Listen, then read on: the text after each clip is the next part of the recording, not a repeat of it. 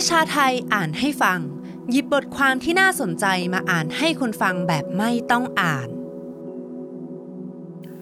สงครามปกป้องสถาบันที่ไม่มีวันจบของอนุรักษ์นิยมสุดขั้วผีทักษิณกับสิ่งที่ทิ้งไว้ในการเมืองไทย กฤษดาสุภวัฒนกุลสัมภาษณ์เรียบเรียง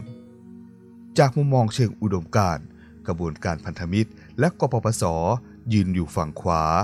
แต่ยังขวาไม่พอสำหรับกลุ่มอนุรักษ์นิยมสุดขั้วที่มุ่งปกป้องสถาบันหลัก ชาติ ศาสนา พระมหากษัตริย์ สงครามที่ไม่มีวันจบลงได้ ไม่ว่าจะมีหรือไม่มีคนชื่อทักษิณชินวัตรซึ่งเป็นภัยคุกคามหนึ่งที่เรียกมวลชนได้ดี มรดกบากที่กลุ่มอนุรักษ์นิยมสุดขั้วทิ้งไว้ คือการดึงทหารกลับเข้าสู่การเมือง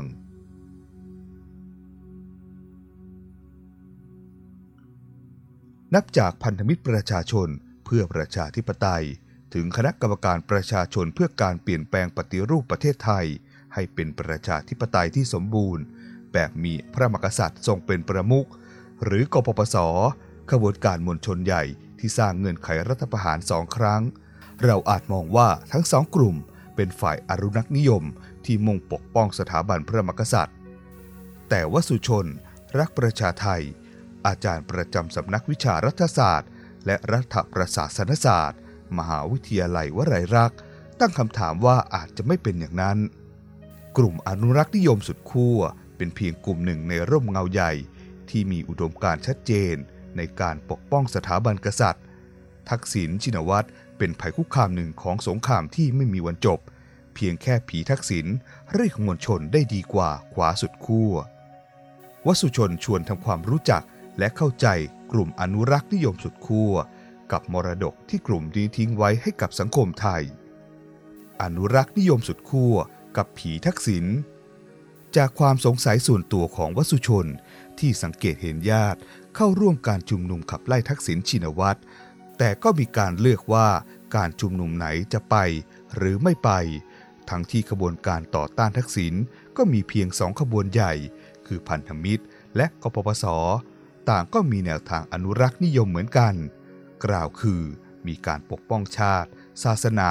พระมหากษัตริย์ หรือว่าความเป็นอนุรักษ์นิยมยังมีขบวนการย่อยๆ ที่มีลักษณะปกป้องชาติ ศาสตร์ กษัตริย์ ของขบวนการต่อต้านทักษิณในภาพใหญ่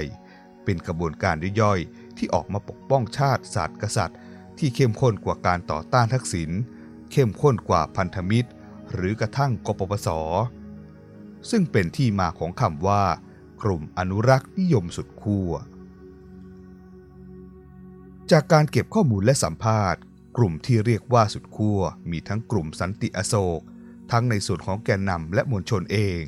รวมไปถึงกลุ่มนายทหารอาวุโส ทหารเกษียณที่เข้ามาอยู่ในเวทีการชุมนุม ขึ้นเวทีบ้าง อยู่หลังเวทีบ้าง พวกเขาเหล่านี้ทำให้เห็นว่า การปกป้องสถาบันชาติ ศาสนา พระมหากษัตริย์ มีความสำคัญมากกว่าการขับไล่ระบอบทักษิณ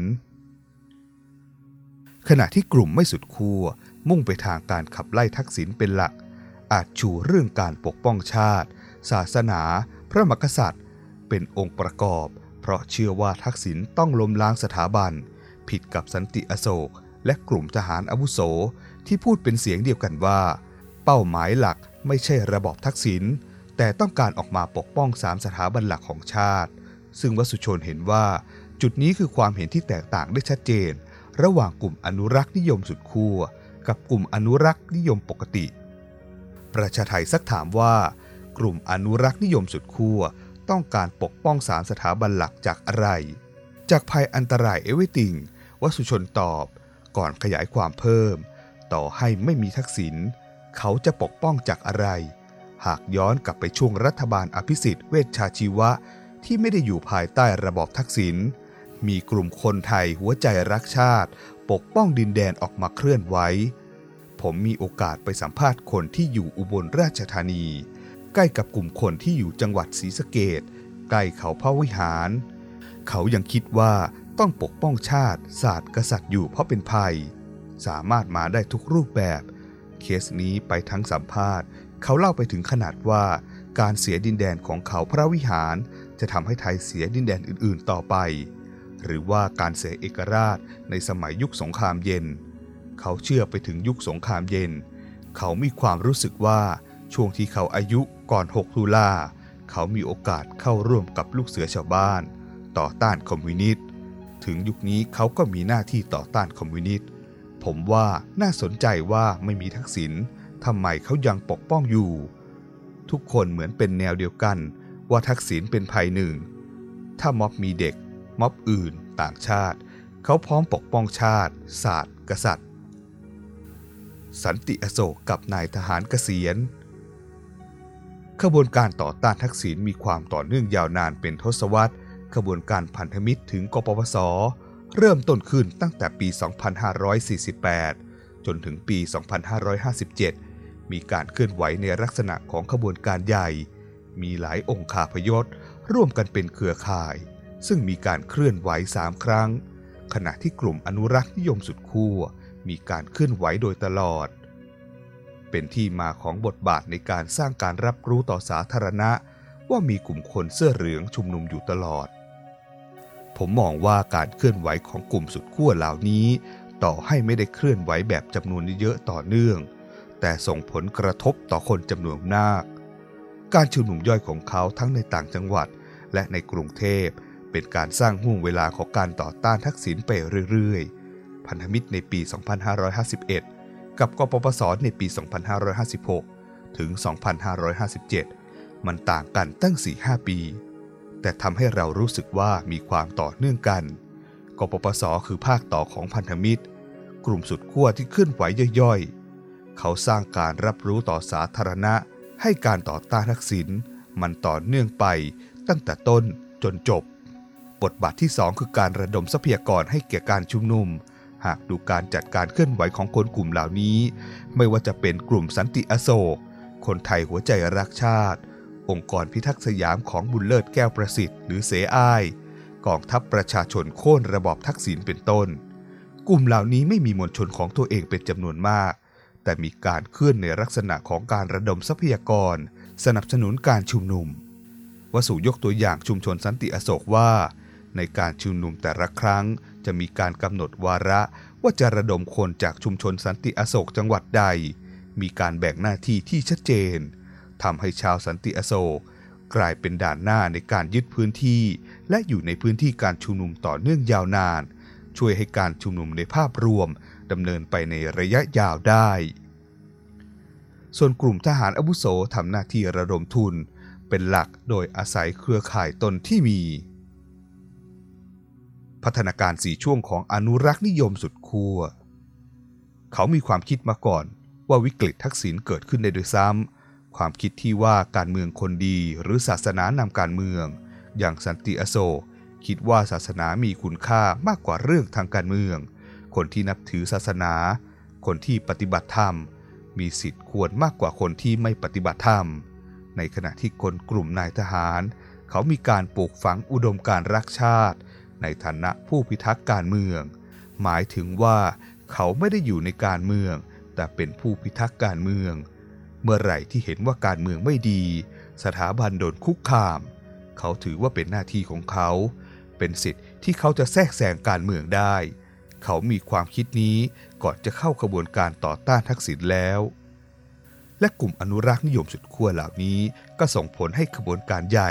เดินออกขวามากขึ้นเรื่อยๆวสุชนแบ่งกลุ่มพัฒนาการของอนุรักษ์นิยมสุดขั้วไว้4ช่วง ช่วงที่ 1 เป็นช่วงที่สันติอโศกกับกลุ่มนายทหารไม่ได้เป็นกลุ่มเดียวกันมาก่อน ต่างฝ่ายต่างมาวสุชนเล่าว่า นายทหารที่สนับสนุนรายการเมืองไทยรายสัปดาห์ สัญจรของสนธิลิ้มทองกุล ยังคงรู้สึกภาคภูมิใจ ที่ตนเองเป็นผู้มาก่อนการ ก่อนเกิดพันธมิตร โดยทำหน้าที่ระดมทุน ส่วนสันติอโศกสนับสนุนด้านโครงสร้างพื้นฐานต่างๆ ในการจัดการชุมนุม ช่วงที่สองเป็นช่วงหลังการยึดสนามบินของกลุ่มพันธมิตร แม้ว่าพันธมิตรได้ประกาศภารกิจสำเร็จแล้ว แต่สองกลุ่มเห็นตรงกันว่า การปกป้องสถาบันอยังไม่จบ ต้องทำต่อเนื่อง เกิดการร่วมมือเชื่อมโยงกันผ่านจำลองสีเมือง เกิดกลุ่มคนไทยหัวใจรักชาติ มีการออกไปเคลื่อนไหวในต่างจังหวัด ในการชุมนุมสันติอโศกตามจังหวัดต่างๆ อย่างต่อเนื่อง ช่วงที่ 3 คือช่วงที่กลุ่มอนุรักษ์นิยมสุดขั้วเกิดความขัดแย้งกับปีกอื่นๆ ในอดีตพันธมิตรด้วยกัน ตรงข้ามกับช่วงรัฐบาลอภิสิทธิ์ปี 2554 โดยมีประเด็นเขาพระวิหารเป็นประเด็นหลัก ช่วงที่ 3 เป็นช่วงที่กลุ่มสุดขั้วมีความขัดแย้งกับปีกอื่น มีการตั้งคำถามว่าทำไมปีกอื่นๆ ไม่ขวาเท่า บอกว่าคนที่เคยต่อต้านทักษิณมาด้วยกัน ออกไปตั้งพรรคการเมืองใหม่ไม่ใช่ของจริง ในขณะที่เขาคือตัวจริง สัมภาษณ์ตอนปลายปี 2562 เขายังคิดว่าเขาคือตัวจริง ต่อให้เขาจะมาร่วมชุมนุมกับกปปส แต่คนกรุงเทพที่ออกมาร่วมชุมนุมกับกปปส ก็ไม่ใช่ตัวจริงแบบเขา เขาไม่ได้ยึดติดอยู่กับตัวบุคคลที่ชื่นชอบพรรคประชาธิปัตย์ต่อให้รัฐบาลอภิสิทธิ์จะทำอะไร ก็แล้วแต่เขาก็ยังด่าได้เหมือนเดิม ผมนั่งไล่คลิปใน YouTube มีการปราศัยช่วงเวทีช่วงนั้น พบว่ามีการปราศัยด่ารัฐบาลอภิสิทธิ์พอๆกับทักษิณด้วยซ้ำเพราะปล่อยให้ต่างชาติมายึดดินแดน ยึดเอกราชของประเทศ ซึ่งเป็นเรื่องใหญ่มากของคนปกป้องชาติ ศาสตร์กษัตริย์ ความขัดแย้งดังกล่าวนำมาสู่ในช่วงที่ 4 ช่วงที่มีการเคลื่อนไหวโดยกลุ่มคนไทยหัวใจรักชาติ องค์การพิทักษ์สยามของเสอ้าย ในช่วงปี 2552 แต่กระแสจุดไม่ติด กลุ่มอนุรักษ์นิยมสุดขั้วจึงเรียนรู้ว่าการทะเลาะกกับกลุ่มอื่นในปีกเดียวกันนั้น ส่งผลไม่ดีต่อการเคลื่อนไหว ทำให้หวนกลับไปสมาคมความขัดแย้งกับกลุ่มอื่นอีกครั้ง หยุดโจมตีพรรคประชาธิปัตย์และหวนกลับมาชูการต่อต้านทักษิณส่วนหนึ่งอาจจะเป็นเพราะอยู่ภายใต้รัฐบาลพรรคเพื่อไทยด้วย แต่อีกเหตุผลหนึ่ง เราวิเคราะห์ไปได้ว่า เมื่อเขาทดลองแล้วว่า ประเด็นเรื่องดินแดนไม่สามารถเรียกคน หรือออกมาปกป้องสถาบัน ได้เท่าเรื่องทักษิณ เรื่องทักษิณมันเป็นเรื่องคลองใจให้คน คนที่ไม่ได้ไปสุดขั้ว คนที่ไม่เอาทักษิณ แล้วเชื่อว่าทักษิณลมเจ้า เรียกคนออกมาเคลื่อนไหวได้มากกว่าการสะท้อนการเปลี่ยนประเด็น จากการปกป้องชาติมาเป็นการต่อต้านทักษิณ เขาตั้งกองทัพประชาชนโค่นระบอบทักษิณ จะเห็นว่าคำว่าทักษิณมันกลับมา คือคนไทยหัวใจรักชาติ ไม่มีคำว่าทักษิณมันไปไม่รอด เปลี่ยนชื่อเป็นองค์การพิทักษ์สยามก็ยังไปไม่รอด บทที่ 4 นอกจากนี้ในช่วงที่ 4 จุดสำคัญอีกประการหนึ่ง คือการเปลี่ยนแปลงบทบาทตนเองในการเคลื่อนไหวโดยไม่ได้วางกลุ่มเป็นหลักในการเคลื่อนไหวแต่เพื่อปลุกกระแสสร้างสถานการณ์ว่าประเทศกำลังมีภัย เพื่อให้กลุ่มที่มีศักยภาพมากกว่า ออกมาจัดการชุมนุมโดยชอบธรรมมาก ก็คือกลุ่มกปปส ถามว่าทำไมผมถึงวิเคราะห์อย่างนี้ เพราะจากการสัมภาษณ์แกนนำทหารในกลุ่มนี้ เขาอธิบายด้วยความภาคภูมิใจว่า ในการเคลื่อนไหวมันมียุทธศาสตร์อยู่ เวลาทำม็อบต้องสร้างสถานการณ์บางอย่าง เพื่อส่งไม้ต่อให้ม็อบอื่นด้วยทำให้ผมไปเซิร์ชข่าว หรือการเคลื่อนไหวของม็อบประชาชนโค่นระบบทักษิณก็พบว่าการเคลื่อนไหวของเขาคือคนมาร่วมน้อยมาก เขาเคลื่อนไหวเหมือนไปสร้างสถานการณ์ ส่งสัญญาณให้ม็อบอื่นๆ ขวาอื่นๆ คุณออกมาได้แล้ว เราเป็นตัวชนให้แล้ว ผมคิดว่ามันเป็นประเด็นสำคัญของช่วงที่ 4 ของกลุ่มสุดขั้วสันติอโศกกับนายทหารที่ปรับตัวในแง่ประเด็น และแนวทางการเคลื่อนไหว สิ่งที่ทิ้งไว้ การเคลื่อนไหวของกลุ่มอนุรักษ์นิยมสุดขั้วนี้เอง ได้เปิดพื้นที่ให้ทหารเข้ามามีบทบาททางการเมืองโดยไม่เคอะเขิน ภายหลังต้องกลับเข้าสู่กลุ่มกอง นับตั้งแต่เหตุการณ์เดือนพฤษภาคม ปี 2535 กลุ่มสุดขั้วทำอย่างไร หากเราไปดูการชุมนุมในปี 2549 ถึงปี 2557 จะเห็นว่าทหารมีส่วนร่วมบนเวทีชุมนุม หรือในการก่อตั้งขบวนการเคลื่อนไหวมากขึ้นทีละสเต็ป อย่างตอนสนธิตั้งแต่ปี 2548 ถึงปี 2549 เขาสนับสนุนหลังเวทีบ้าง ใส่ชุดปกติมาบ้าง แต่พอปี 2551 คุณปฐมวงศ์เกษรสุข ใส่ชุดทหารเต็มยศขึ้นไปบนเวที แล้วประกาศว่าเขาเป็นทหารผู้รักชาติ ศาสตร์กษัตริย์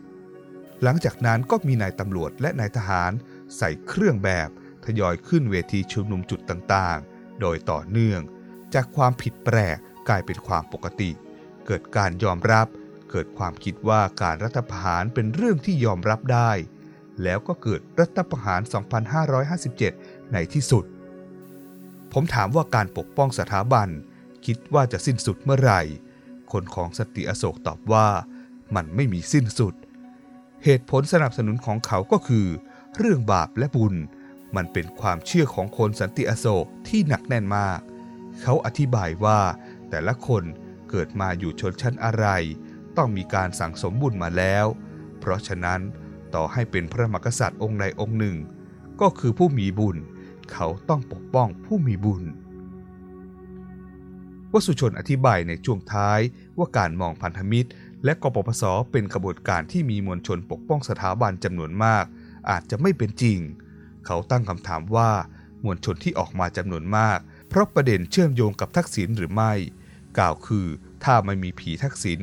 ประเด็นขวาสุดขั้วก็อาจไม่ได้รับการยอมรับจากคนส่วนใหญ่ในกลุ่มคนเสื้อเหลือง หากเราดูบริบทปัจจุบัน กลุ่มปกป้องสถาบันกลุ่มต่างๆ ยังคงมีแนวร่วมไม่เยอะ อาจจะเป็นเหตุผลที่ทำให้เขาต้องพูดถึงทักษิณก็ได้ หมายถึงเขาอาจจะไม่ได้กลัวผีทักษิณขนาดนั้น แต่เป็นประเด็นที่ทำให้เขาต้องปกป้องสถาบันต่อหรือเปล่า อันนี้เป็นข้อสังเกตที่ยังไม่รู้ว่าถูกหรือผิด เพราะไม่มีการศึกษาเฉพาะ แต่เป็นข้อสังเกตเล็กๆ ที่น่าสนใจ เพราะพื้นที่สุดขั้วในสังคมจริง ๆ ก็ไม่ได้เยอะขนาดนั้น อย่าลืมกดไลค์ กดแชร์ กด Subscribe แล้วคุณจะไม่พลาดทุกข่าวสารจากประชาไทย